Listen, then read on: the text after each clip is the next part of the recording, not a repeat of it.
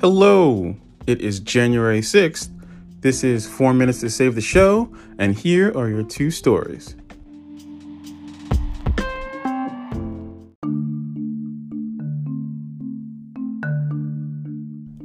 Batman, Batman, Batman.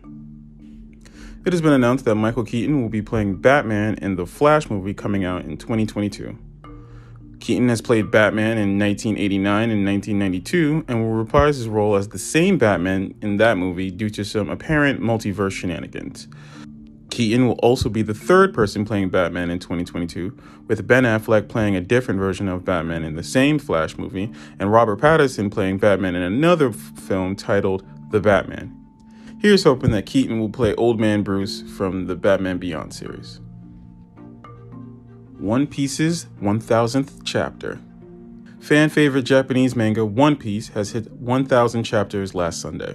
The series, written and illustrated by Eiichiro Oda, started in 1997 and has been going strong for 23 years. One Piece follows the adventures of Monkey D. Luffy, a boy whose body gained the properties of rubber after unintentionally eating a devil fruit. With his crew of pirates named the Straw Hat Pirates, Luffy explores the Grand Lines in search of the world's ultimate treasure known as One Piece, in order to become the next king of the pirates. As of April 2020, the manga has had over 470 million copies in circulation in 43 countries worldwide, making it the best selling manga series in history and has set the Guinness World Record for the most copies published for the same comic book series by a single author.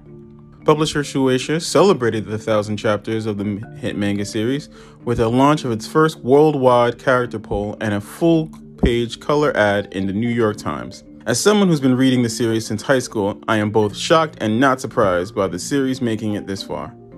One Piece is a wonderful series that I would recommend to anyone looking for adventure.